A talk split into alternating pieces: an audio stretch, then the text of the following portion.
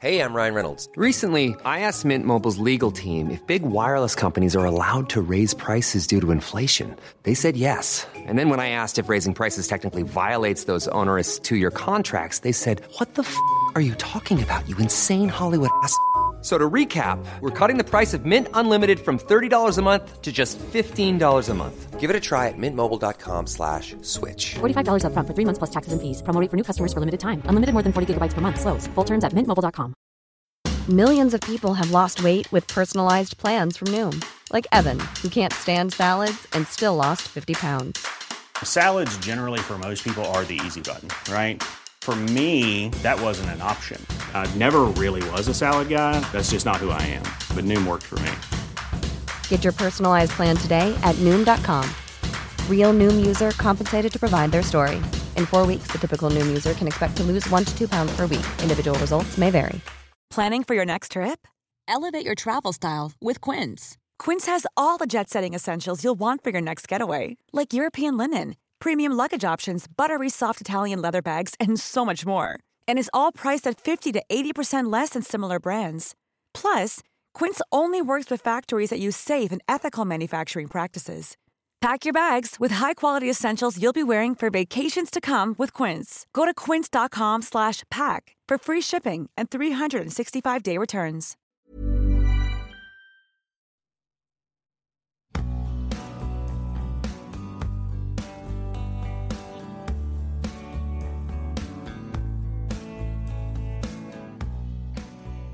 سلام. شما دارید اپیزود 36 م پادکست داکس رو میشنوید. من هم پیمان بشردوست هستم. یه آدم علاقه من به فیلم های مستند که در مورد جذابترین مستندهایی که دیدم تحقیق می‌کنم و نتیجه رو توی این پادکست براتون تعریف می‌کنم.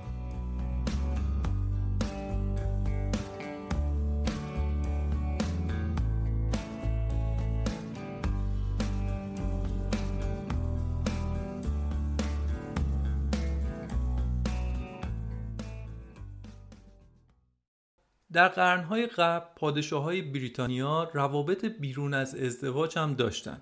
یعنی خارج از ازدواجشون با معشوقاهای هم در ارتباط بودن. گاهی اوقات نه یکی و دوتا بلکه چند تا. این مسئله در خیلی از کشورهای دیگه هم بود البته. در ایران هم بود دیگه. مثلا در زمان قاجار که در موردش به نسبت زیادتر نوشته شده می‌دونیم که مثلا فلان پادشاه چندین همسر و سیغهی داشته. این پدیده در بریتانیا به عنوان معشوقه یا میسترس وجود داشته. دلیل این مسئله که یک پادشاه که خودش متعهله چندین معشوقه یا میسترس داشته باشه یکیش این بود که پادشاهان در اون دوران قدرت خیلی زیادی داشتن. پادشاه خودش رو صاحب جان و مال و همه چیز کشور می‌دونسته و دستش برای هر کاری باز بوده. دلیل دوم اینه که معمولا پادشاه روابط عاشقانه با همسر خودش نداشته. چون وقتی که جوون و هنوز یک شاهزاده بوده پدرش تصمیم می‌گرفت که باید با فلان شاهزاده ازدواج کنی. مثلا با شاهزاده فلان کشور. این بود که معمولا پادشاه ها از ازدواجشون راضی نبودن و عشق رو توی روابط خارج از ازدواج جستجو می‌کردن. و این مسئله کاملا جا افتاده بوده و حالت پنهانی هم نداشته. حداقل در دربار و خاندان سلطنتی بریتانیا بیشتر اوقات می‌دونستن که معشوقه های پادشاه کیا هستن. در تاریخ هم هست که معشوقه های هر پادشاه بریتانیا چه افرادی بودن. مثلا فلان پادشاه میسترسش یا معشوقش فلانی و فلانی و بهمانی بوده. حتی در مورد اون معشوقه هم کلی اطلاعات وجود داره که خانوادش کی بودن کجا بزرگ شده و بعد کجا مرده. چون معمولا معشوقه های پادشاه هم از خانواده های اشرافی و شناخته شده بودند. البته خب استثناءاتی هم وجود داشت و گاهی اوقات افراد غیر اشرافی هم معشوقه پادشاه می شدن. سال 1900 میلادی ادوارد هفتم پادشاه بریتانیا بود. ادوارد هفتم پنجاه و چند ساله و متعهل بود و چند تا هم معشوقه داشت. ادوارد هفتم پسر بزرگ ملکه ویکتوریا بوده و سالها منتظر بوده که بعد از مادرش به سلطنت برسه. آخرین معشوقه که ادوارد هفتم داشته زنی بوده به اسم آلیس کپل. آلیس یک زن متعهل بود و همسرش هم یک نظامی بود. آلیس کپل آخرین معشوقه ادوارد بود ولی تبدیل شد به سوگلی پادشاه و جایگاه ویژه‌ای براش داشت. و حتی وقتی که ادوارد هفتم در بستر مرگ بود هم آلیس کپل هم در کنار اعضای خانواده پادشاه همونجا حاضر بود و گریه می‌کرد. پس چی شد؟ آلیس کپل معشوقه ادوارد هفتم سال 1910 حالا میریم به 70 سال بعدش. دوروبر سال 1980 هست و شاهزاده چارلز پسر بزرگ ملکه الیزابت دوم سی سالگی رو هم رد کرده بود. ولی هنوز مجرد مونده بود که این برای یه ولیعت اونم تو اون دوره یعنی اینکه خیلی برای ازدواج دیر شده بود. گرچه چارلز در سالهای قبلش با دخترای زیادی دیت کرده بود و هنوز هم هر از گاهی با دختر جدیدی آشنا می‌شد معاشرت می‌کرد اما هیچ کدومشون به سرانجام نرسیده بود.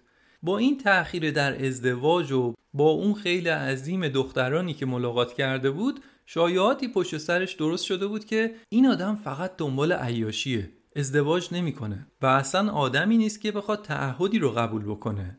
چند سال قبلش چارلز با یه دختری در حال قرار مدار بود که اونجا با خواهر 16 ساله اون دختر آشنا شده بود که اسم اون دختر 16 ساله دایانا بود. چارلز بعدا با خود دایانا دوست شد اما دوستیشون ادامه پیدا نکرد. اما حالا که هلوهوش سال 1980 هست این دو نفر توی یه مهمونی هم رو دیدن و از اونجا دوباره چند وقتی با هم بیرون رفتن و به سبک اشاق اون دوره بیشترم تلفنی با هم دیگه صحبت می‌کردن و کمتر هم رو ملاقات می‌کردن. واقعا هم میشه گفت که خیلی کم همدیگه رو از نزدیک دیدن و قبل از اینکه رابطهشون قوام بگیره شکل بگیره چارلز پیشنهاد ازدواج رو داد و دایانا هم بله رو گفت. میشه گفت که رابطهشون خیلی هول هولکی جلو رفت. این مسئله دیگه مال سال 1981 بود. دایانا از یه خانواده اشرافی بود و از دور با خاندان سلطنتی بریتانیا ارتباطاتی داشتن. مثلا مادر بزرگش با ملکه مادر یعنی مادر بزرگ چارلز دوست صمیمی و نزدیک بودن. زمانی که این دو نفر با هم ازدواج کردن چارلز 33 ساله و دایانا هم 20 ساله بود. یعنی اختلاف سنیشون هم زیاد بود. دایانا یه دختر زیبا از طبقه اشراف بود ولی از همه مهمتر برای خاندان سلطنتی این بود که اون باکره بود. و این یک شرط تعیین کننده برای همسر پادشاه آینده بود. بالاخره چارلز تصمیم گرفته بود که ازدواج کنه و این پدر و مادرش یعنی ملکه و شاهزاده فیلیپ رو خوشحال می‌کرد. چون که گفتن دوران طولانی مجرد بودن چارلز باعث شده بود که سوژه جرایت بشه که بگن آیا چارلز آدم عیاشیه؟ این آدم با همچین روحیاتی می‌خواد واقعا پادشاه آینده بریتانیا بشه؟ بعد یه دفعه دختری به زندگیش اومده بود که باعث شد کلی به اعتبارش اضافه کنه. جشن عروسی دایانا و چارلز یکی از مجللترین و به یاد ماندنی ترین عروسی های خاندان سلطنتی شد. به هر حال عروسی ولیعت دیگه. مردم رفته بودن که عروسی شاه و ملکه آینده رو ببینن. ملکه الیزابت هم که حالا دیگه مادر شوهر شده بود. به قول خودمون سر عقد یه جواهری که خودش خیلی دوستش داشت رو به دایانا به عنوان رونما کادو داد. و اونم جواهری بود که خودش از مادر بزرگش گرفته بود. اینجا کادو داد به دایانا. حالا این رو داشته باشید برمیگردیم بهش بعدن عروسی رو که گفتم خیلی رفته بودن که از نزدیک تماشا کنن. تازه غیر از اونم این عروسی یکی از پربیننده ترین عروسی های دنیا بود 750 میلیون نفر در دنیا از تلویزیون این عروسی رو تماشا کردند. دایانا توی کلیسای سنت پل بله رو گفت اما داماد یادش رفت که عروس رو همونجا ببوسه. به جاش وقتی که بعد از مراسم به روی بالکن کاخ باکینگهام رفته بودن اونجا هم رو بوسیدن. که این بوسه هم معروف شد و بعدش بوسیدن در روی بالکن کاخ باکینگهام توی عروسی های سلطنتی بعدی تبدیل شد به یک رویه A kiss, which receives a roar of approval from the crowd, who call the couple back and back again onto the balcony. It's hard to argue with half a million people who know what they want. چارلز و دایانا عنوان prince و princess ولز رو داشتن که توی اپیزود قبل گفتم یعنی اینکه وارث تاج و تخت هستن و شاه و ملکه آینده میشن. بلافاصله سال بعدش بچه اول این زوج یعنی ویلیام به دنیا آمد نوزاد سلطنتی. دربار سلطنتی که برای هر چیزی سنت و تشریفات خاص خودشون رو تعریف کردن و دارن در کاخ باکینگهام برای نوزادان سلطنتی هم یک رویه ای رو دارن و اجرا می‌کنن. وقتی که یک شاهزاده به دنیا میاد شبیه به قرنهای قبل یک یادداشت بزرگ رو در حیات کاخ نصب می‌کنن که آره نوزاد سلطنتی به دنیا اومد دختر یا پسر و غیره. نوشته رو توی حیات کاخ می‌ذارن و مردم هم از پشت نرده های کاخ میخوننش. پسر دوم این زوج هم یعنی شاهزاده هری در سال 1984 به دنیا آمد.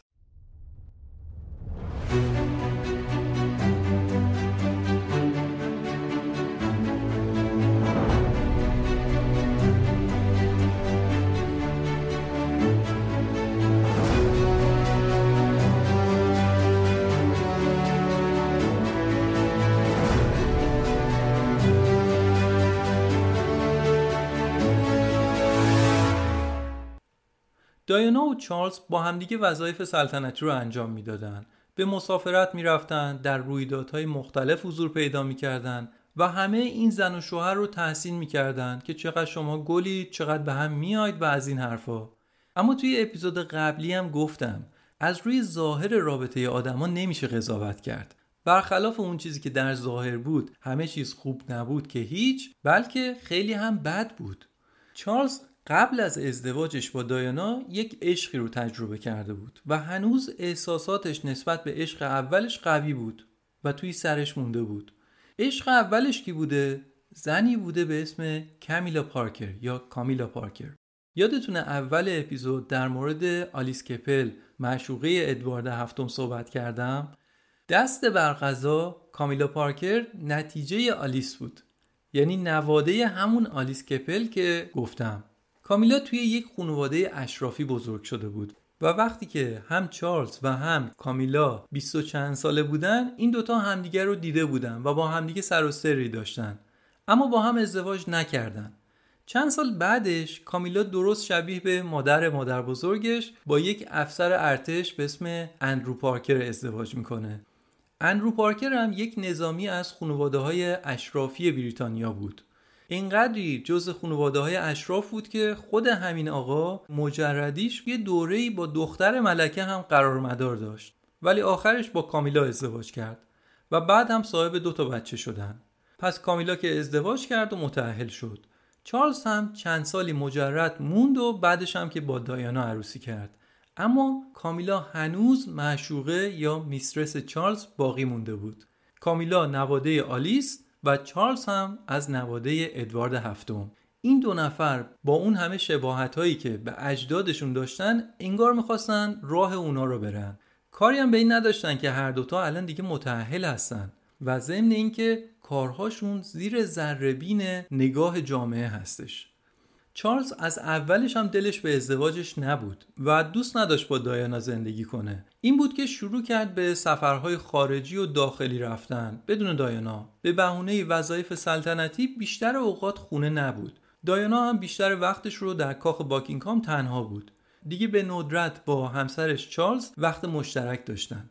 تا سال 1987 بیشتر مردم متوجه غم و ناراحتی دایانا نشدن. اما دیگه از اون زمان وقتی که این دو نفر در انظار عمومی با همدیگه بودن تابلو بود که این دو نفر سنمی با همدیگه ندارن. چارلز رابطهش با کامیلا بیشتر و قویتر شده بود. دایانا هم شستش متوجه قضیه شده بود و ماجرا رو می‌دونست. حتی توی یه مهمونی اتفاقی با کامیلا روبرو شده بود و بهش پریده بود که من همه چیز رو راجع به شما دوتا می‌دونم. منو احمق فرض نکنید. دایانا دل شکسته و عصبانی بود و کم کم اونم شروع کرد به ملاقات کردن مردای دیگه. حالا برای اینکه قضیه عجیب ترم بشه این رو هم بگم که شوهر کمیلا یعنی اندرو پارکر هم توی همین فازا بود و با زنهای دیگه ارتباط داشت. خلاصه داستان عجیب غریبی بود. صد رحمت به سریال های کلمبیایی. دو تا زوج یعنی چهار تا زن و شوهر که به شریکاشون خیانت می‌کردن. و از اوضاع همدیگه هم مطلع بودن تازه. مسئله قابل تعمل و ناراحت کننده این بود که اینا بچه هم داشتن. مثلا این زوج سلطنتی چارلز و دایانا دو تا پسر داشتن ویلیام و هری. ویلیامی که بعد از ملکه و شاهزاده چارلز نفر بعدی در صف سلطنت بوده و هنوز هم هست. گفته شده که ملکه در اون زمان تلاشایی کرد که دایانا رو زیر پروبال خودش بگیره و ازش حمایت کنه که زندگی اینا ادامه پیدا کنه. اما اولا دیگه دیر شده بود و ملکه شاید چند سال قبلترش باید این کارا رو می‌کرد. و ثانیا روحیه دایانا شباهتی به روحیه خاندان سلطنتی نداشت. برای دایانا تمام اون تشریفات سلطنتی و از جمله شخص خود ملکه حوصله سربر و خسته کننده و اضافی بودن. کلا دی ای این آدم یعنی دایانا با چارلز و خانوادش فرق داشت. روحیاتشون متفاوت بود. به نظر دایانا خاندان سلطنتی بریتانیا پر از آدمای سرد و بیاحساس بود. دایانا قوانین کاخ رو دوست نداشت. مثلا یکی از های درباری اینه که های خاندان سلطنتی باید دستکش بپوشن. اما دایانا این قانون رو نقض می‌کرد. دستکش نمیپوشید. دایانا فعالیت های خیریه زیادی می‌کرد.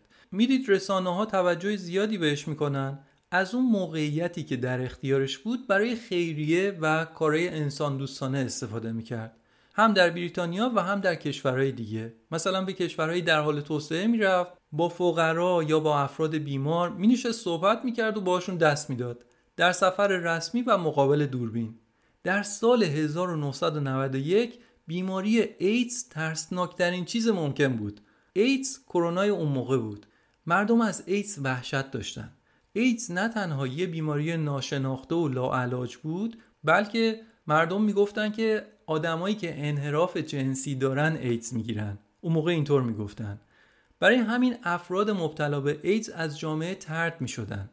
مردم بهشون می‌گفتن چیکار کردید ایدز گرفتید؟ یعنی خود بیماری یه طرف شماتت مردم هم یه طرف.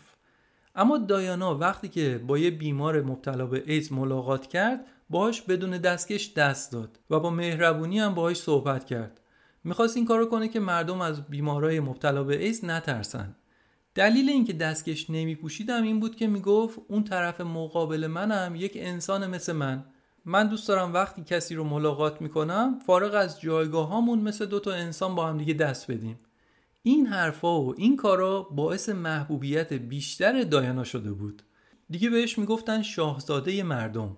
یعنی این از ماست مثل خود ماست. مردم براش سر و دست میشکستن. اما این کارا مخالف قوانین تشریفاتی بود و خصوصا ملکه این کارا رو اصلا دوست نداشت. عوضش اما مردم دوست داشتن و دایانا برای مردم بریتانیا خیلی عزیز و مهم بود. چون چیزی که مردم می‌دیدن این بود که یه نفر با روحیات متفاوت یه هوای تازه‌ای به این خاندان قدیمی دمیده. یه تراوتی رو با خودش آورده. چیزی که مردم می‌دیدن این بود. منتها هنوز کسی خبر نداشت که رابطه دایانا و شاهزاده چارلز چقدر خرابه. یه مثال دیگه سفری بود که دایانا و چارلز در سال 1985 به استرالیا داشتن. خب اینا به عنوان نمایندگان ملکه به سفر رفته بودن. الان هم این کار رو افراد دیگه خاندان سلطنتی انجام میدن. به نمایندگی ازش به جاهای مختلف میرن. در طول روز از این مدل بازدیدها و جلسات دارن. شب هم که زیافت برگزار می‌کنن. اونجا در استرالیا هم یه زیافتی به افتخار حضور این زوج گرفته بودن. افراد بلندپایه استرالیا و بریتانیا و حتی دیپلمات‌های کانادا و سایر کشورهای مشترک المنافع هم حضور داشتند. زیافت شام و بعد هم موسیقی و رقص. The royal party was only four minutes behind schedule when they arrived at the Sheraton Wentworth Hotel to the cheers and a few screams from excited royal watchers.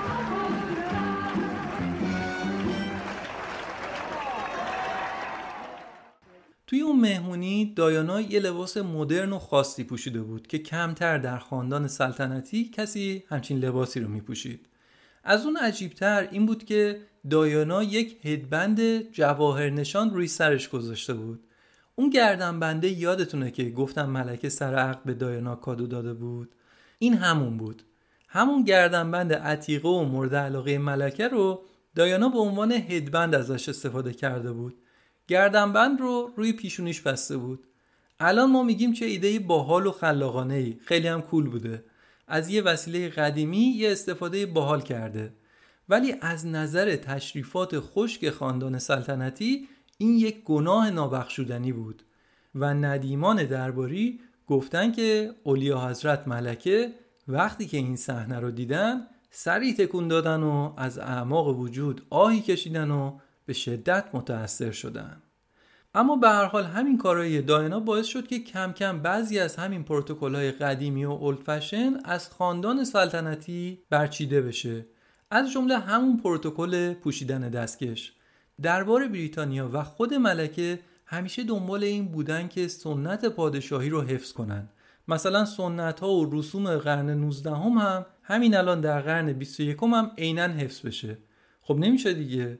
دنیا داره تغییر می‌کنه. نمیشه که هنوز با سنت ها و قواعد چند قرن قبل عمل کرد و جلو رفت. حالا جالب اینجاست که همین تغییرات کوچیک که دایانا داشت انجام می‌داد اولش به مذاق خود ملکه هم خوش نبود و ملکه کارای دایانا رو دوست نداشت. اما کارای دایانا باعث شد که مردم بریتانیا بیشتر با سلطنت ارتباط برقرار کردند و در نهایت باز به نفع خاندان سلطنت تموم شد.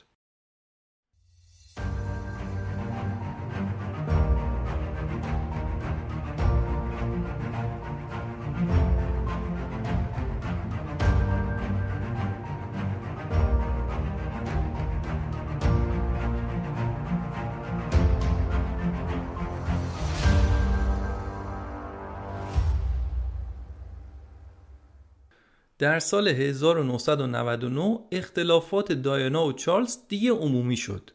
عمومی شد که قشنگ یک آبروریزی به تمام معنا بود. چارلز و معشوقش کامیلا با هم تلفنی زیاد صحبت می‌کردن. نوار یک گفتگوی تلفنی چارلز و کامیلا اومد بیرون که توی اون مکالمه نه تنها این دوتا حرفای عاشقانه می‌زدن بلکه به روابطی که برقرار کرده بودن هم اشاره می‌کردن.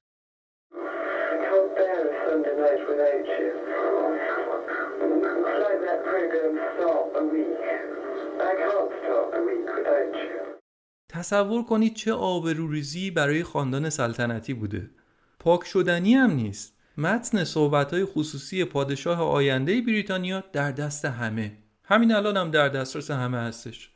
و اما این تازه تمام رسوایی نبود. رابطه دایانا هم لو رفت و توی مطبوعات سوژه شد. قبلش یه شایعاتی بود که آره این زن و شوهر در جمع خیلی کنار همدیگه نیستن. دست هم رو نمی‌گیرن. اما این نوارها و خبرها دیگه تموم کننده رابطه این دو نفر بودن. اون سال این دو نفر رسما از همدیگه جدا شدن. ولی به خاطر دو تا پسری که داشت دایانا به عنوان یک عضو خاندان سلطنتی همچنان باقی موند. اما عنوان اولیا حضرت رو از دست داد. من این توضیح رو اینجا بدم که موضوعاتی که توی این اپیزود دارم میگم یه مقداری شاید در طبقه بندی موضوعات زرد قرار بگیره. واقعا هم همینطوره. و برای خود منم یه مقداری عجیب و جدیده که راجع به این موضوعات دارم صحبت می‌کنم. اما اولا اینها بخشی از تاریخ سلطنت بریتانیا هستند و گفتم هر جنجالی که برای یک عضو خاندان سلطنتی پیش بیاد یک تهدیدی هست برای کل سلطنت و برای شخص ملکه یا پادشاه. و این فقره ای هم که داریم راجبش حرف می‌زنیم یکی از بزرگترین هاش بوده. این یک مسئله. مسئله دوم هم اینه که موضوع دایانا یکی از موضوعات بسیار مهم در تاریخ بریتانیا هستش. و هنوز که هنوزه راجع به این شخص کلی کتاب می‌نویسن مقاله می‌نویسن مستند و فیلم و محتواهای مختلف هستش. و برای منم همیشه سوال بود که چرا این شخص اینقدر برای مردم بریتانیا اهمیت داره؟ در لابلای بعضی از جزئیاتی که توی این اپیزود دارم میگم شاید بشه پاسخ اون سوال رو دریافت کرد که چرا دایانا برای مردم بریتانیا مهم شد. خب برگردیم به داستان. وقتی که زندگی دایانا و چارلز دیگه به روزای آخرش نزدیک می‌شد دایانا با بچه‌هاش از کاخ زدن بیرون و در بیرون از کاخ زندگی می‌کردن. دایانا هم دوست داشت که مثل افراد عادی جامعه لباس بپوشه. این کار هم می‌کرد. شلوار جین میپوشید تیشرت میپوشید و دوست داشت که بچه هاش رو هم شبیه به بچه های بیرون کاخ تربیت بکنه. براش مهم بود که بچه هاش موجودات سرد و بیاتفهی نباشن. چون عقیده داشت که نتیجه تربیت به روش سلطنتی همچین چیزی عذاب در میاد. می‌گفت اگه قرار باشه بچه هم به روش درباری تربیت بشن اینا هم به فنا رفتن. حالا دایانا که سوژه داغ مطبوعاتم بود حالا دیگه بیرون از کاخم بود و در دسترس رسانه ها بود. مطبوعات دیگه ولش نمی‌کردن. همه جا دنبالش می‌کردن. مردم می‌خواستن بدونن داستان چیه. با وجود اینکه نوارهای چارلز هم افشا شده بود و اون جزئیات تکان دهنده رو داشت افشا می‌کرد اما بعضی از مردم دایانا رو مقصر می‌دونستن و سرزنشش می‌کردن. حالا شما فرض کنید با معروف ترین خانواده جهان ازدواج کردی. خاندان سلطنتی بریتانیا میگن معروف ترین خانواده جهان هستن. با این خانواده وصلت کردی و حالا می‌خوای طلاق بگیری. چقدر احساس تنهایی می‌کنی؟ چقدر احساس می‌کنی که بقیه دنیا با اونان و هیچکی طرف تو نیست. تو تنها هستی. این فشارها باعث می‌شد که دایانا وقت و بی وقت بدون هماهنگی بره به دفتر کار ملکه. بین مراجعه کننده یکی سفیر فلان کشوره اون یکی فلان لرد متنفذه. دایانا هم با حالت گرفته و ناراحت بین اونا می نشست و بعد یکی که از اتاق ملکه می‌زد بیرون دایانا میدوید می‌رفت تو اتاق. بعد می‌زد زیر گریه. سفره دلشو باز می‌کرد که آره من از خودم بدم میاد از شوهرم بدم میاد از این وضعیت خسته شدم. دوباره گریه. این شرایطی نبود که ملکه بهش عادت داشته باشه و بلد باشه که قضیه رو جمع بکنه. بنابراین گفتن که دیگه اجازه نمیدیم که داینا سرشو بندازه پایین و بیاد تو دفتر ملکه.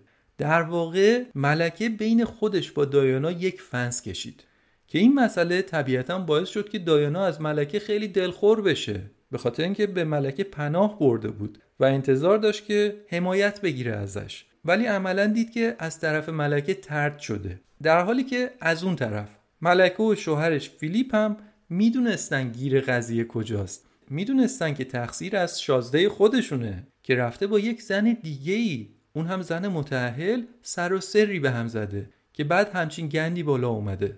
خانواده سلطنتی می‌دونستن که شازده خودشون شلوارش دوتا شده.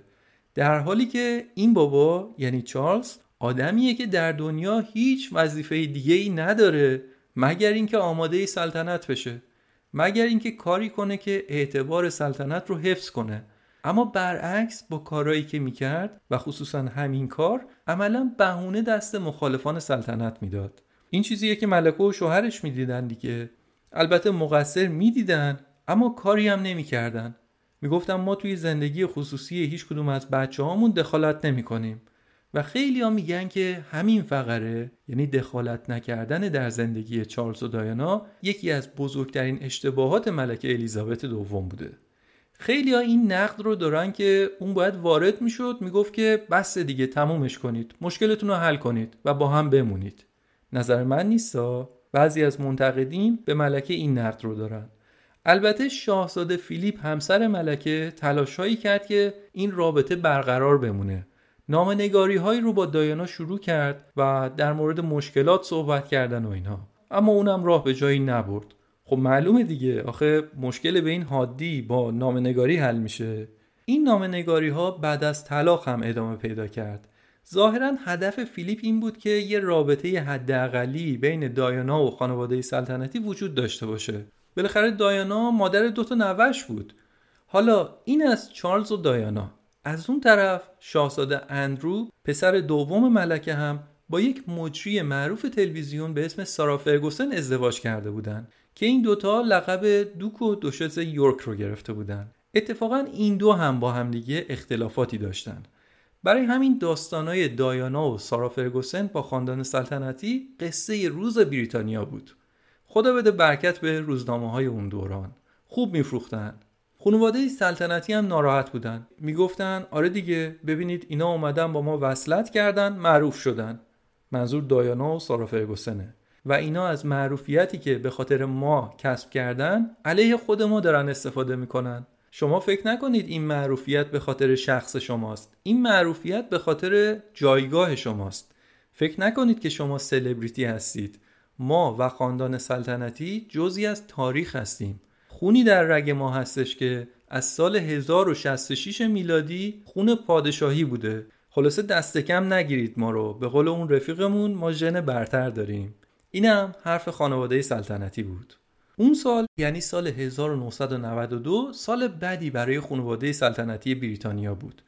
اولش درست در سالگرد ازدواج ملکه و فیلیپ یه بخشایی از قلعه وینزور آتیش گرفت. قلعه وینزور که راجع بهش گفتم چقدر براشون مهمه. یه بخشش آتیش گرفت. بعدش پسر دومشون اندرو و سارا فرگوسن از هم جدا شدن. بعدش دخترش آن طلاق گرفت. همه توی یه سالا. تازه بعد از اون نوبت اون نوارهای جنجالی رسید. رابطه نامشروع چارلز برملا شد. رابطه دایانا لو رفت. دست آخرم که چارلز و دایانا از هم جدا شدن.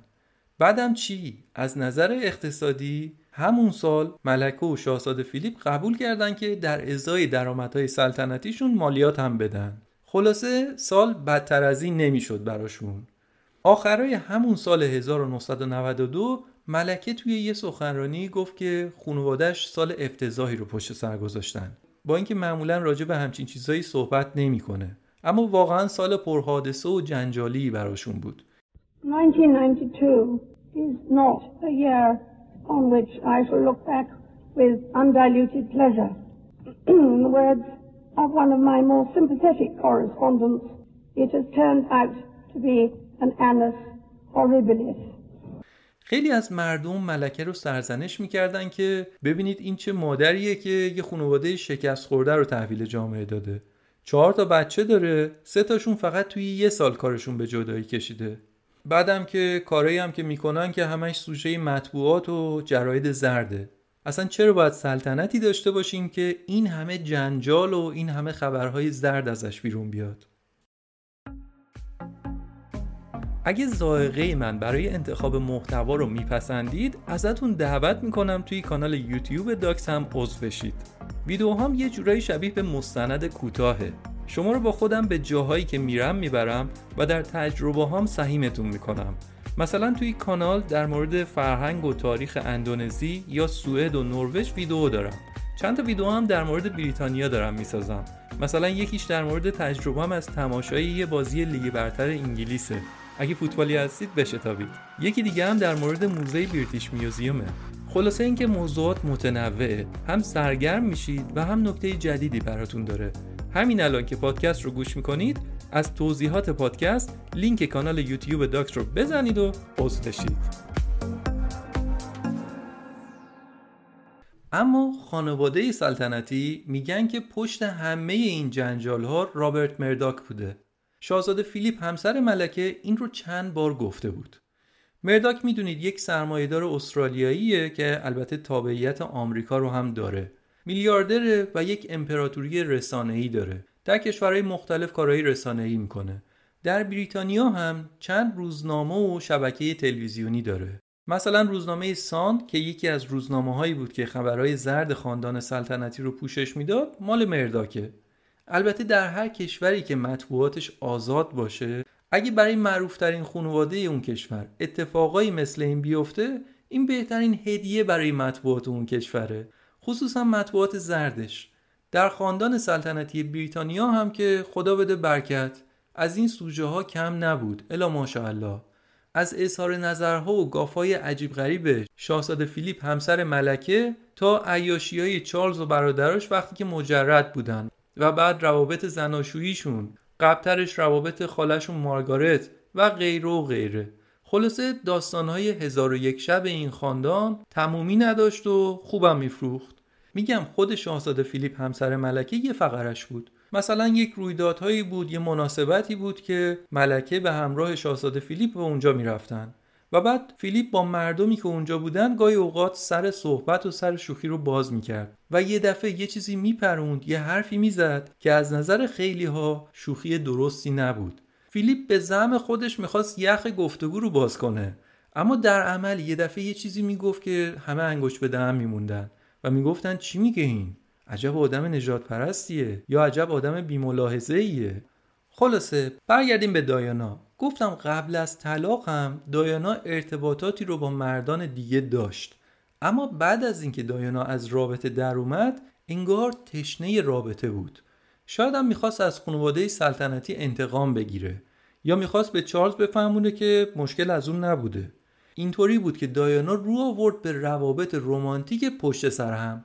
با یه مردی دوست می‌شد بعدش باهاش کات می‌کرد دوست پسر بعدی. یکی از معروف تریناشون هم یک پزشک با اصالت پاکستانی بود که آخرش هم به سرانجام نرسید. داینا توی اون دوره چند تا دوستی رو تجربه کرد و مثلا با اون کسایی که دوست می‌شد به مسافرت هم می‌رفت.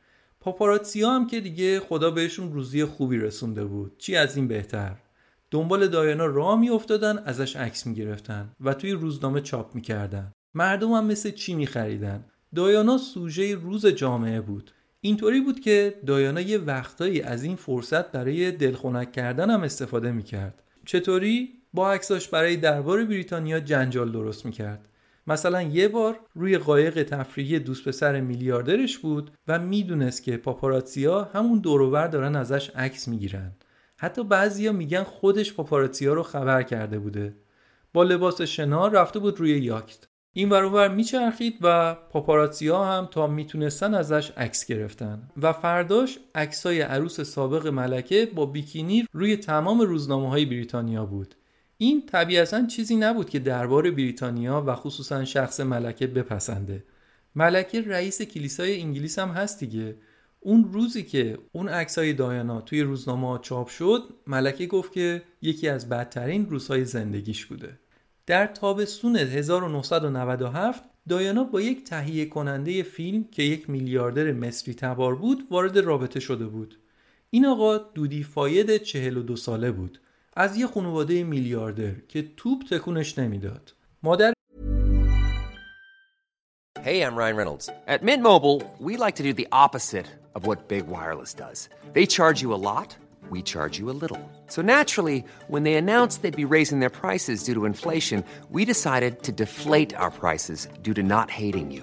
That's right. We're cutting the price of Mint Unlimited from $30 a month to just $15 a month. Give it a try at mintmobile.com slash switch. $45 upfront for three months plus taxes and fees. Promote for new customers for limited time. Unlimited more than 40 gigabytes per month. Slows. Full terms at mintmobile.com. There's never been a faster or easier way to start your weight loss journey than with PlushCare. PlushCare accepts most insurance plans and gives you online access to board-certified physicians who can prescribe FDA-approved weight loss medications like Wigovi and Zepbound for those who qualify. Take charge of your health and speak with a board-certified physician about a weight loss plan that's right for you. Get started today at plushcare.com slash weight loss. That's plushcare.com slash weight loss. plushcare.com slash weight loss. این آقا هم مال عربستان و از خانواده ثروتمند و معروف خاشخچی بود. در واقع جمال خاشخچی که هممون دیگه می‌دونیم کیه پسردایی دودی فاید بود. دایانا و دودی فاید برای تعطیلات تابستونی به فرانسه رفته بودند و با یاکت دودی فاید در منطقه ریویرا میگشتن. جنوب فرانسه منطقه ریویرا منطقه ای که میلیاردرای جهان اونجا املاک دارن و اونجا تفریح می‌کنن. قایق سواری و گشت و گذار و جشن و اینا. این کاراشونو کردن تفریحشونو کردن و بعدش از اونجا به پاریس رفتن که قرار بود دایانا از اونجا به لندن برگرده. دودی فاید مالک یک هتل لوکس در پاریس هم بود. شام رو دوتایی در هتل بودن که دیدن نزدیک به سی نفر پاپاراتسی جلوی هتل جمع شدن. دایانا دیگه تحمل جنجال رو نداشت و از پاپاراتسیا خسته شده بود. این بود که خواستن از دست اونا فرار کنن و به آپارتمان فاید برن. غیر از خودشون دوتایی راننده و بادیگاردشون هم باهاشون بود. هر چهارتاشون هم مست بودن. دایانا و دودی فاید مست راننده و بادیگاردشون هم مست. می و میخانه مست و میکشان مست. زمین مست و زمان مست آسمان مست. اینقدرم هول بودن که حواسشون نبود که یه راننده هوشیار با خودشون ببرن. حالا این راننده تازه در همچین حالتی سعی می‌کرده که از دست پاپاراتسی های موتور سوار فرار کنه. اینجوری بود که اتفاقی که نباید افتاد و راننده کنترل ماشین رو از دست داد و با سرعت 105 کیلومتر زد به دیوار یه تونل.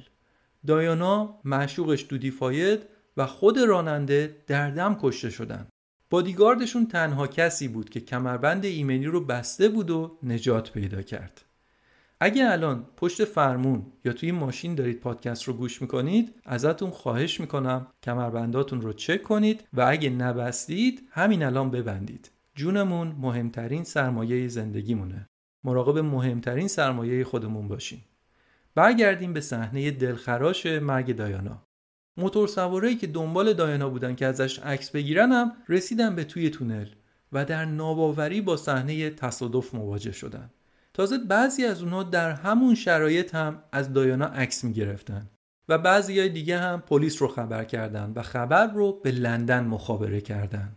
خبر کشته شدن دایانا به لندن که رسید مثل زلزله بریتانیا رو تکون داد. We have reports from Paris that Diana, Princess of Wales, has been killed in a car accident and that her partner, Dodi Fayed, has also been killed. They were apparently being pursued by paparazzi on motorcycles. از همون لحظه تا چند روز بعدش تلویزیون روز و شب در مورد دایانا برنامه پخش می‌کرد. مردم هجوم برده بودن به مقابل کاخ باکینگهام و میدون مقابل کاخ رو غرق در دسته های گل کرده بودند. در همون ساعتهای اول بعد از حادثه برای همه معلوم بود که دایانا و نامزدش در حال فرار از پاپاراتسیا بودن و راننده ماشینشون هم مست بوده بنابراین متهم ردیف اول و دوم از نظر مردم بریتانیا پاپاراتسی ها و راننده بودند.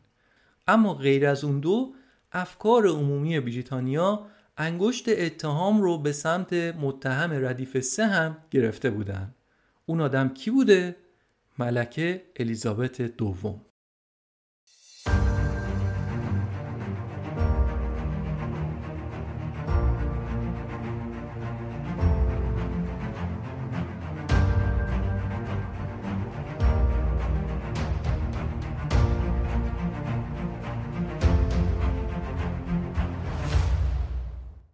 یادتونه گفتم ملکه خیلی از تعطیلاتش رو به کاخ بالمورال در اسکاتلند میره؟ اون موقع هم ملکه و خانوادش در اسکاتلند بودن. در حالی که مردم در مقابل کاخ باکینگهام برای داینا سوگواری می‌کردن ملکه در کاخش در بالمورال اسکاتلند بود. در مقابل کاخ جای سوزن انداختن نبود پس که مردم دست گل برای دایانا گذاشته بودند ده ها هزار نفر مقابل کاخ جمع شده بودند مردم پیش خودشون فکر می‌کردن که قاعدتا ملکه و خانواده سلطنتی صاحب ازا هستن دیگه. اما در عمل می‌دیدن که نه اصلا واکنشی از طرف خانواده سلطنتی دیده نمیشه. این بود که عصبانی بودن و فکر می‌کردن که به خودشون و به دایانا اهانت شده. مردم می‌گفتن ملکه از برج آجش در کاخ بالمورال نمی‌تونه با ما همدردی کنه. از اونجا که نمیشه. پاشه بیاد به خونش در لندن. ناسلامتی صاحب ازاست مسئله دیگه این بود که طبق پروتکلای کاخ باکینگهام چون ملکه در داخل کاخ نبود پرچمی بر بالای کاخ باکینگهام نمی‌تونست برافراشته بشه. اما مردم ناراحت بودن. می‌گفتن ما کاری به این پروتکلاتون نداریم که ملکه نیست یا هست یا هر چیزی. باید توی این کاخ یه پرچمی رو نیمه افراشته کنید که ما ببینیم شما عزادار هستید. حرف مردم و خیلی از رسانه ها این بود که خاندان سلطنتی براش مهم نیست که چه اتفاقی افتاده. از طرف دیگه ملکه مخالف این بود که برای آوردن جسد دایانا از فرانسه به انگلیس از هواپیمای سلطنتی استفاده بشه. می‌گفت که نه نباید از هواپیمای سلطنتی برای این کار استفاده کنیم و ضمنا هم نمی‌خواست که یک مراسم سوگواری عمومی برای دایانا برگزار بشه. ظاهرا حرف ملکه این بود که دایانا در زمان فوتش دیگه جزی از خاندان ما نبوده و ما نمی‌تونیم تشریفات یک عضو خانواده رو براش به جا بیاریم. چارلز داشت تلاش می‌کرد که حداقل نسبت به جسد دایانا تا جایی که می‌تونه با احترام رفتار کنه و اون گذشته افتضاح خودش با دایانا رو تا حدی جبران کنه. در اون زمان تونی بلر تازه سه ماه بود که نخست وزیر شده بود. یادتونه توی اپیزود قبل یه مقدار بیشتر راجع به تونی بلر صحبت کردم.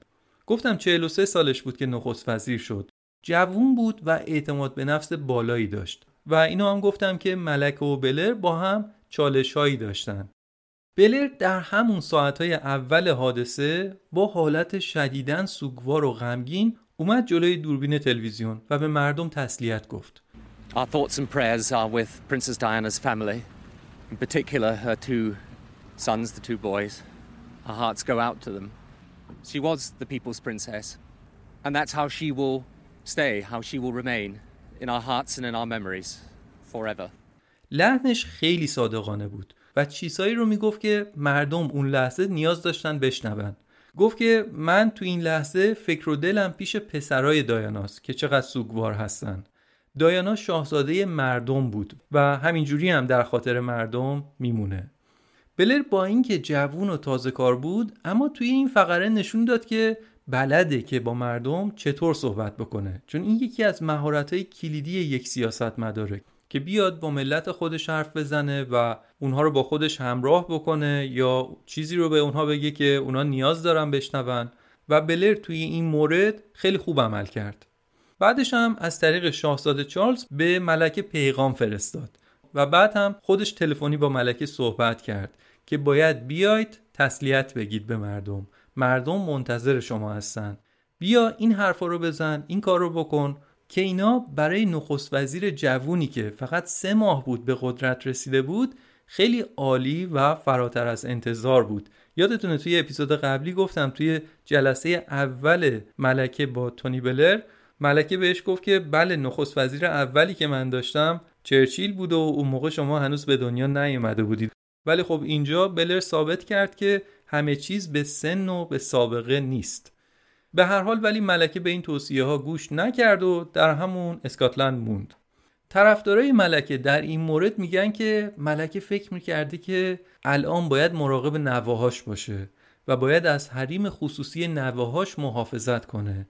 یعنی ویلیام و هری پسرای دایانا و چارلز که دیگه 15 ساله و 13 ساله بودن. مادر و پدرشون که اصلا جدا شده بود و مادرشون هم که در این حادثه دلخراش از دست داده بودن. ملکه تو این برهه از اونا مراقبت می‌کرد. می‌خواست که در معرض اخبار قرار نگیرن. در معرض دوربین ها و فشار مطبوعات قرار نگیرن. اخبار تلویزیون رو تماشا نکنن و فقط تمرکزشون روی ادای احترام به مادرشون باشه. این دفاعیه که طرفدارای ملکه می‌کنن. میگن که ملکه داشته این کارا رو می‌کرده. اما اینا چیزی نبود که مردم بریتانیا و جهان داشتن می‌دیدن. اون چیزی که مردم حس می‌کردن بیمحلی ملکه بود.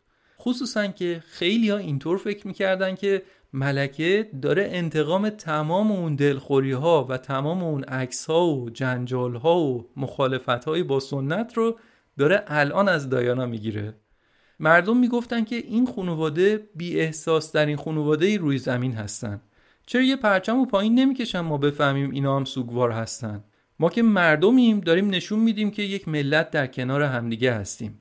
اما ملکه نشون نمیده که ملکه این ملته. یه جایی کار میلنگه.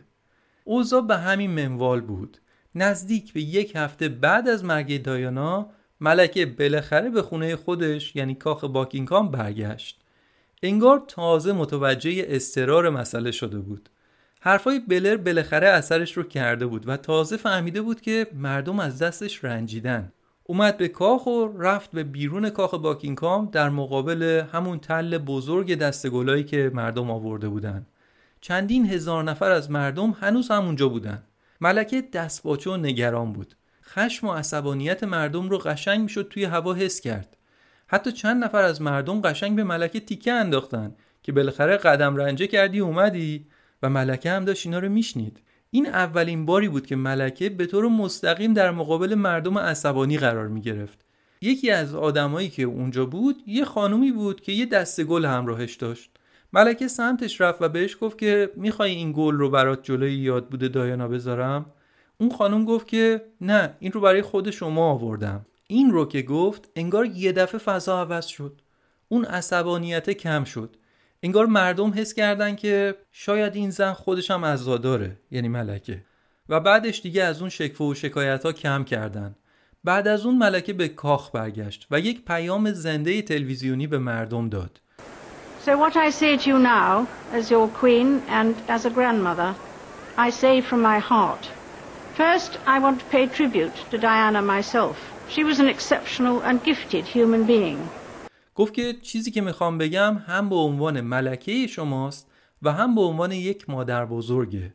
به دایانا احترام می‌ذارم و غیره و غیره. پیامش رو خوند. ولی این عبارت به عنوان یک مادر بزرگ نکته کلیدی بود و قصدش این بود که به مردمی که عصبانی بودن توضیح بده که من این چند وقتی حواسم به نوه هام بوده. حالا البته ما می‌تونیم باز نقد کنیم بگیم که اون همه آدم دور بر شما و نوه ها بودن. و شما توی این یک هفته وقت کافی داشتی که پیام بدی. ولی به هر حال شاید ملکه تازه متوجه اشتباهش شده بود و داشت سعی می‌کرد که جبران کنه. در هر صورت مراسم خاکسپاری دایانا با شکوه و به صورت عمومی برگزار شد.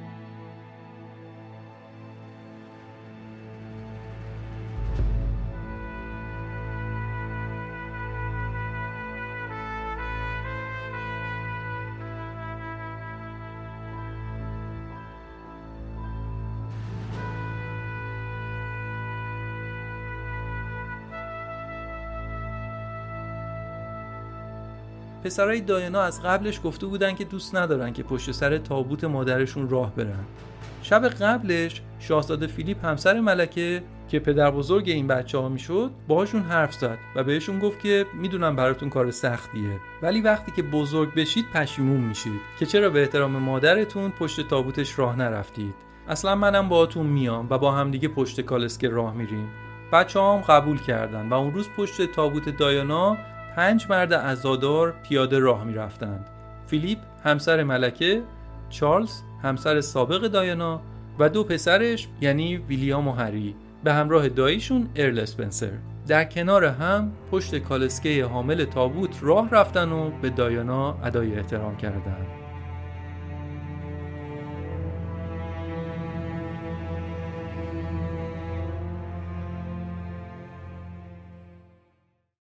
مرگ دایانا مسئله روز دنیا شده بود. یا البته بهتر اینطوری بگم که توسط بی بی سی و سایر رسانه های بریتانیا برای جهانیان مهمترین مسئله دنیا جلوه داده شده بود. فقط بگم که در بریتانیا 32 میلیون نفر مراسم به خاکسپاری دایانا رو به طور مستقیم تماشا کردند. و بعدش هم در کل دنیا تخمین زده شده که 2.5 میلیارد نفر این مراسم رو تماشا کردند. فیلم این مراسم یکی از بزرگترین برنامه های تلویزیونی تاریخه. واقعا بیشتر از اون چیزی که باید باشه مسئله رو بزرگ کرده بودن. یعنی دیگه شورش رو در آوردن. و چقدر این مسئله تاثیر گذاشت روی خود جامعه بریتانیا. مثلا فرض کنید آمار خودکشی در بریتانیا در سالهای قبل هر چقدر بود در اون سال 50 درصد بیشتر شد. شما فکر کن چقدر مردم ذهنشون درگیر موضوع بوده. خب سوال پیش میاد واقعا چرا؟ حتی بعدا فیلسوفا و جامعه شناسانی بودن که تاثیرات مرگ دایانا در جامعه بریتانیا رو اومدن بررسی کردن تحقیقاتی انجام دادن بعضی ها گفتن که این مسئله نشون دهنده سانتیمانتالیسم یا احساسات گرایی در بریتانیاست که خب البته پر واضحه که پشت این مسئله یک برنامه ای هست و قصد داره که جایگاه سلطنت رو در ذهن مردم بریتانیا و کشورهای مشترک المنافع زنده نگه داره و یه جایگاه ویژه‌ای نگه داره براشون. اما از این حرفها اگر بگذریم چیزی که اینجا برای ما توی این اپیزود موضوعیت داره اینه که تأخیر ملکه در برگشتن به لندن اشتباه بزرگی بود. گرچه گفتم اون توجیهات هم هست که ملکه می‌خواست نواهاش آروم بشن و غیره.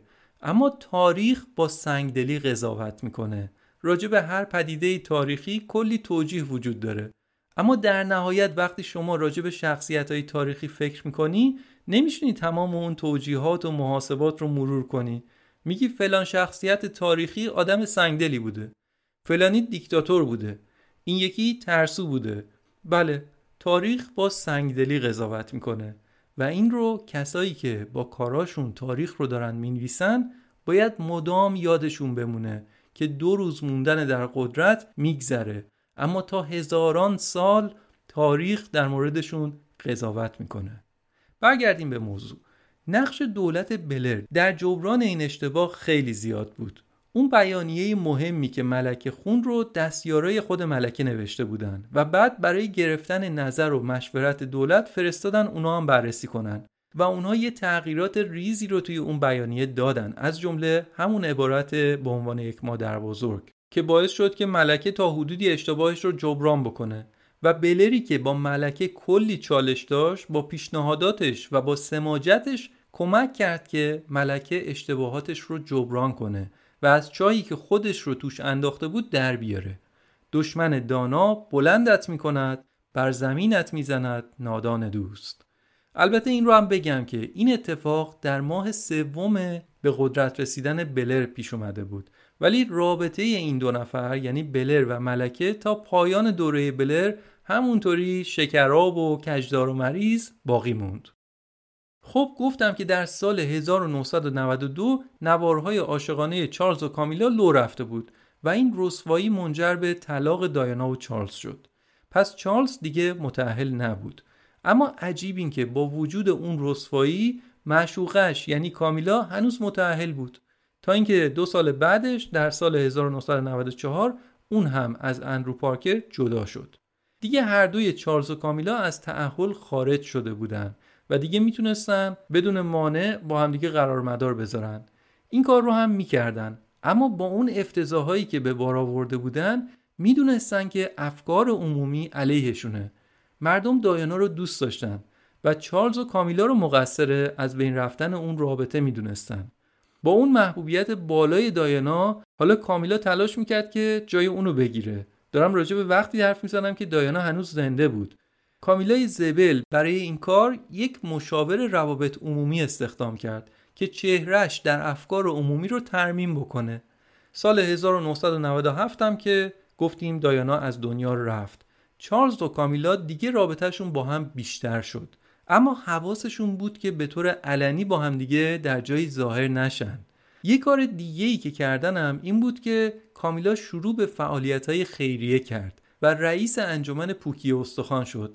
گفتم داشت کارایی می‌کرد که یه چهره خوب از خودش توی جامعه درست بکنه دیگه. پول که هست رسانه هم که هست مشاور خوبم که موجوده حل دیگه. اینطوری بود که طبق یک برنامه آروم آروم رابطهشون رو علنی کردن. گذاشتن آبا از آسیاب افتاد و کامیلا هم که در جامعه به عنوان یک انسان خیرخواه حضور داشت و اینطوری بود که طبق برنامه آروم آروم رابطهشون رو هم علنی کردن. در سال 1999 در یک مراسمی این دو نفر با همدیگه حاضر شدند و چند وقت بعدش برای یه مراسم جشنی کمیلا به دربار دعوت شد و خلاصه کم کم رابطهشون رو عادی کردن. تا اینکه در سال 2005 رسما چارلز و کامیلا با هم ازدواج کردند. یعنی بالاخره بعد از اون همه کش و قوس در پنجاه و چند سالگی اینا با هم ازدواج کردن و رفتن به خونه بخت. باز البته با توجه به اینکه حساسیت مردم به رابطه این دو نفر هنوز خیلی بالا بود یه مراسم ازدواج بی سر صدا برگزار کردن. یعنی از اون عروسی های پر سر صدای سلطنتی که بعدا دیدیم خبری نبود.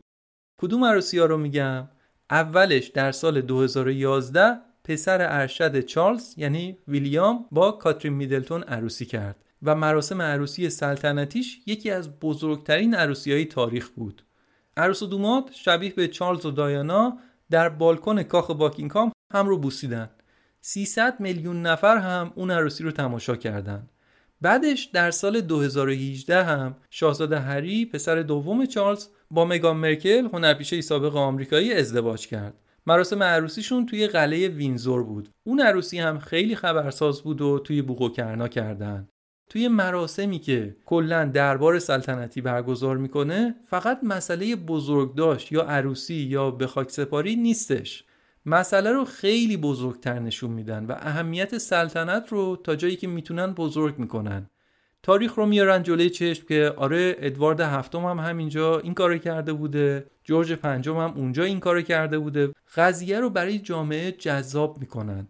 نسلای جدید آدمهای مدرن که نسبتی با سلطنت موروسی ندارن رو هم به سلطنت علاقه من می‌کنن و اینجوری برای سلطنت محبوبیت می‌خرن. خلاصه اینکه مشاورای روابط عمومی دربار کارشون رو خیلی خوب بلدن. خب از اون طرف اما جنجال های این خاندان هم ادامه داره. یکی از مهمترین جنجال های اخیرشون رو که می‌دونیم این بوده که شاهزاده هری و همسرش مگان مرکل از وظایف سلطنتی خودشون رو بازنشسته کردن. بعد هم توی اون دعواها دربار رو متهم کردن که آره دربار سلطنتی زندگی ما رو کنترل می‌کرده و همینطور گفتن که دربار بریتانیا رفتارهای نجات پرستانه داشته با ما.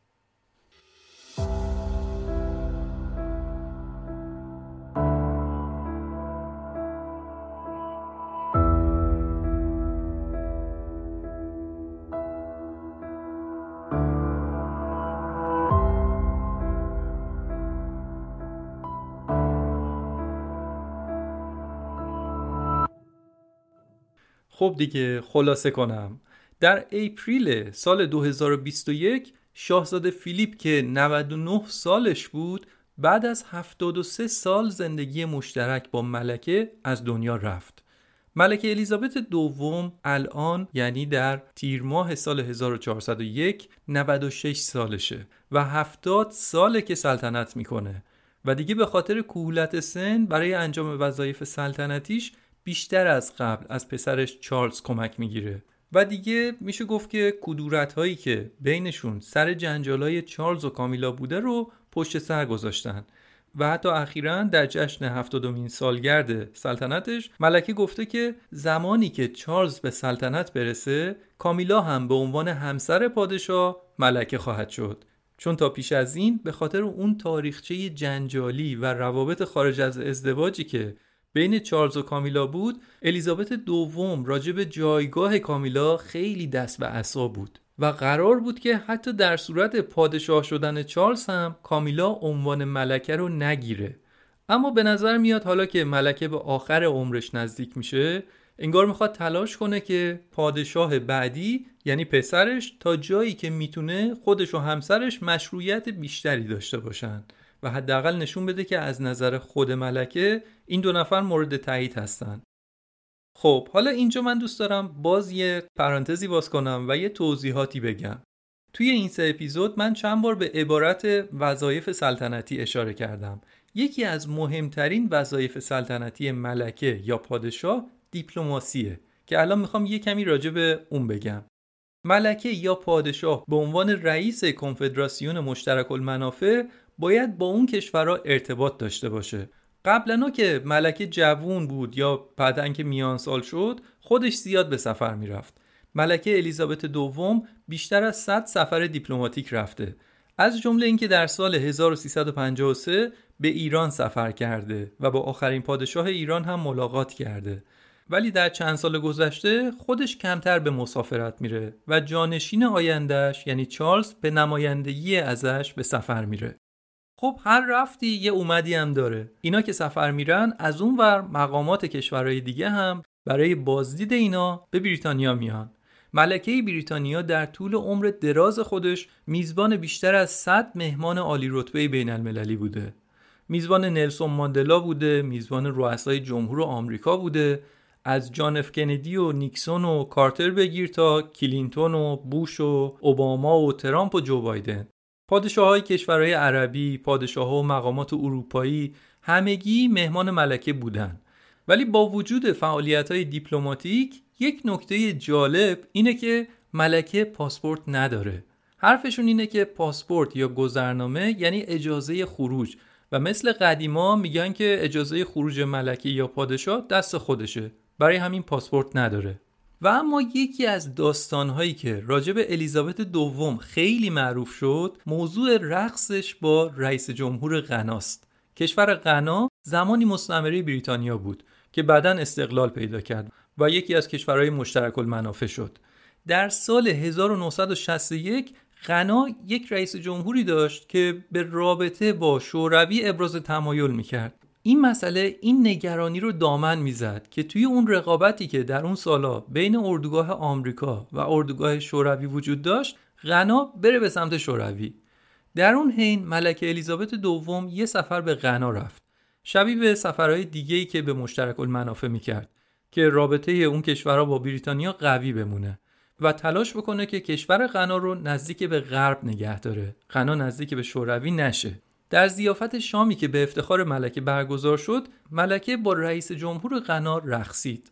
اون رقص همون زمان هم یه سر صدایی کرد چون ملکه با یک فرد سیاه پوست میرقصید. حالا الان برامون عجیبه. خب مگه چیه؟ مگه چه اتفاقی افتاده؟ سیاه پوست باشه.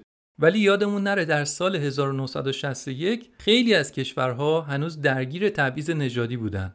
از این بابت اون رقص خیلی سر صدا کرد.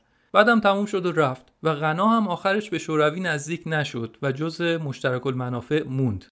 اما در چند سال گذشته بعضیا گفتن که اون رقصه باعث شد که غنا به شوروی نزدیک نشه و ملکه با اون ده دقیقه رقصش مسیر تاریخ رو عوض کرد که اینطوری نیست دیگه. سیاست خارجی یک کشور مسئله منافع ملی کشوره و با رقص دو نفره تعیین نمیشه.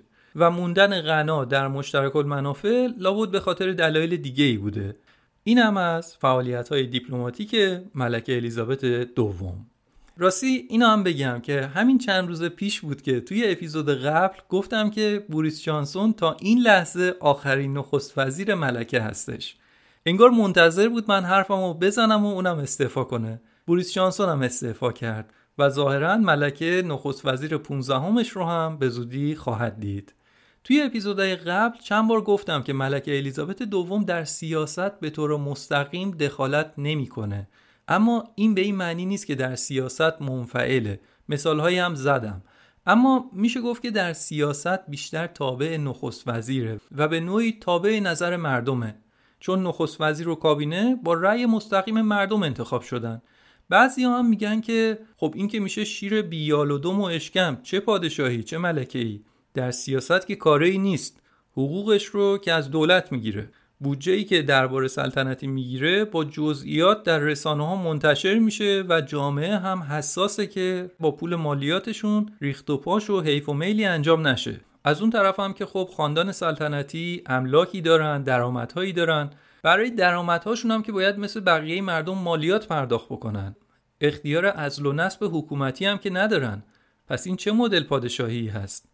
و پاسخ همونیه که چند بار گفتیم. این پادشاهی مطلقه نیست. این پادشاهی مشروطه سلطنتیه.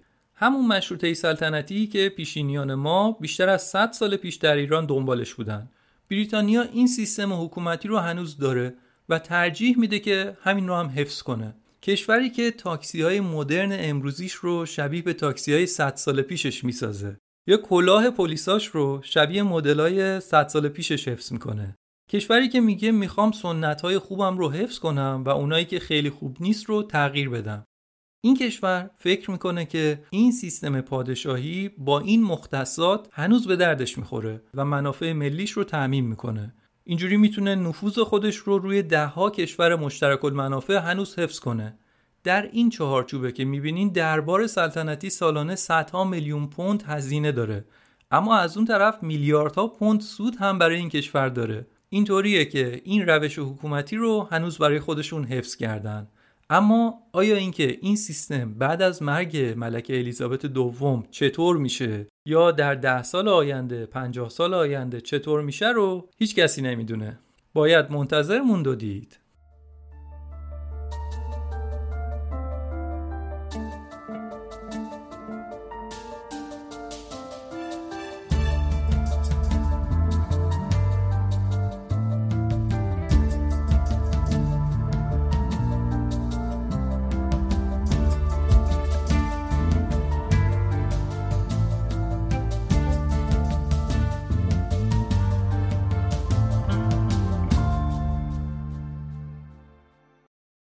اینم از پادکست سریالی ملکه الیزابت دوم که من سعی کردم در لابلای صحبتام موضوعات دیگه از تاریخ بریتانیا رو هم براتون تعریف کنم.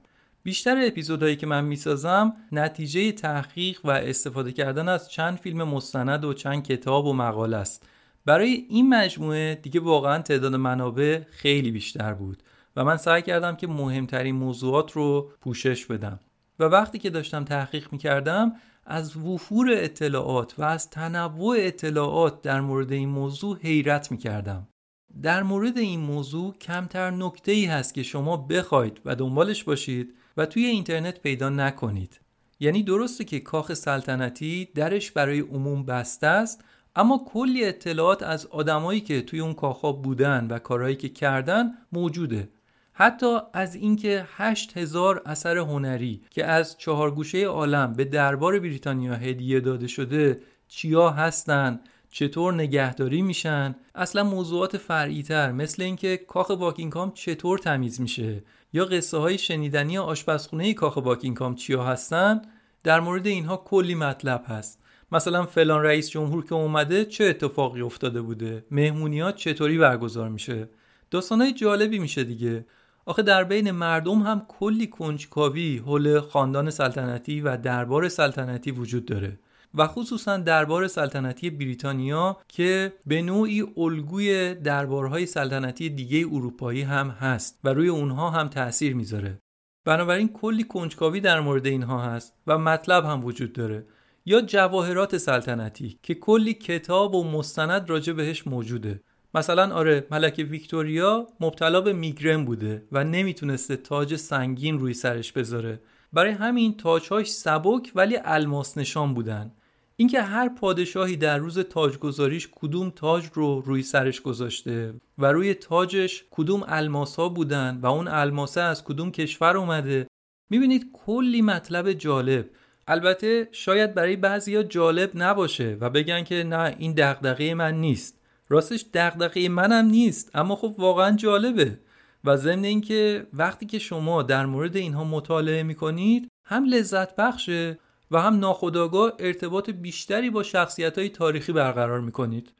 و مثلا میگی آهان پس ملکه ویکتوریا اینطوری بوده. گوشه ذهنتون دیگه دارید همیشه همچین تنوعی از اطلاعات رو متاسفانه ما کمتر در مورد کشور خودمون می‌بینیم. با اینکه ما هم یک کشور تاریخی هستیم و یک تاریخ بزرگ داریم اما این اطلاعات رو با این جزئیات نداریم. یا اگر داریم شاید این همت رو نداشتیم که این اطلاعات رو برای عامه مردم جذاب بکنیم. امیدوارم با پیشرفتایی که در تولید محتوای فارسی در این چند سالی داشتیم این همت رو هم بکنیم و کمک کنه که تاریخمون رو بهتر بشناسیم و مجبور به تکرار تاریخ نباشیم. مرسی که این پادکست رو تا اینجا دنبال کردید و پیگیر بودید. چرا میگم مرسی؟ به قول صاحب تبریزی مستمع صاحب سخن را بر سر ذوق آورد. پیگیری و حمایت شما و پیام های پرمهرتون باعث میشه که منم برای تولید محتوای بهتر دلگرمتر بشم. دوستان پادکست داکس رشد نسبتا خوبی رو داشته و توی این چند ماه گذشته تعداد زیادی به شنونده های این پادکست اضافه شدن. و من به خاطر اینکه در مورد این پادکست با بقیه هم صحبت می‌کنید و به اونها این پادکست رو معرفی می‌کنید ازتون ممنونم. دمتون گرم. تا اپیزود بعدی و فیلم مستند بعدی خدا نگهدار.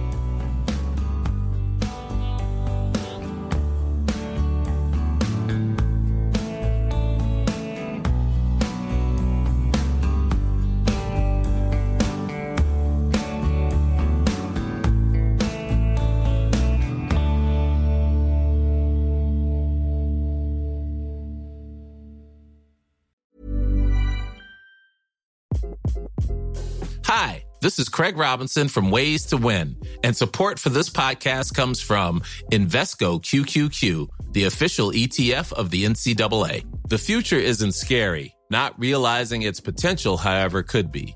Just like on the recruiting trail, I've seen potential come in many forms as a coach. Learn more at Invesco.com slash QQQ. Let's rethink possibility. Invesco Distributors, Inc. Mom deserves the best, and there's no better place to shop for Mother's Day than Whole Foods Market. They're your destination for unbeatable savings, from premium gifts to show-stopping flowers and irresistible desserts. Start by saving 33% with Prime on all body care and candles. Then get a 15-stem bunch of tulips for just $9.99 each with Prime. Round out Mom's menu with festive rosé, irresistible berry chantilly cake, and more special treats. Come celebrate Mother's Day at Whole Foods Market.